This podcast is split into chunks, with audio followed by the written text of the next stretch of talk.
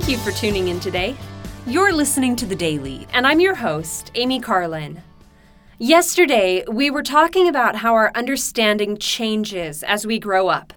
We gradually recognize that other people have their own experiences and perceptions, and sometimes, particularly as youth, we tend to get hung up on what other people think of us.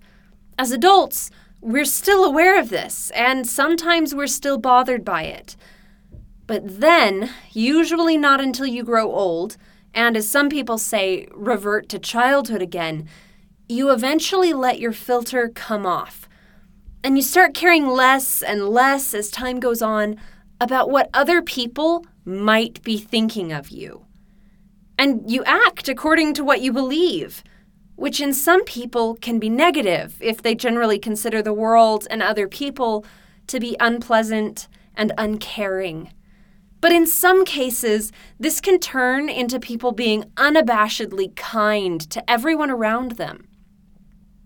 People who have lived long enough to realize that other people aren't usually thinking about them sometimes get to realize just how petty most of our worries are even though as adults we might think, oh, those worries I had when I was a child or as a young adult or teenager were so petty. But the worries I have now, oh, those are really, really important.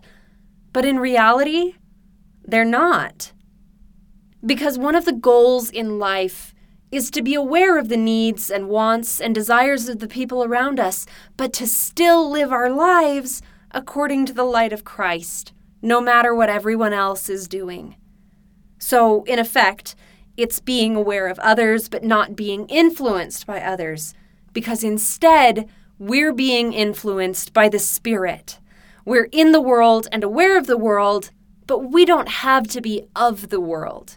We're not overly affected or influenced by the world when we reach this point. And that is one of the main things we're trying to learn in life. As Paul says, for now we see through a glass darkly, but then face to face. Now I know in part, but then shall I know even as also I am known. You can read more of Paul's teachings on this subject in 1 Corinthians chapter 18. What do you think? How have your perceptions changed over time? How can we maintain a perspective that isn't worldly?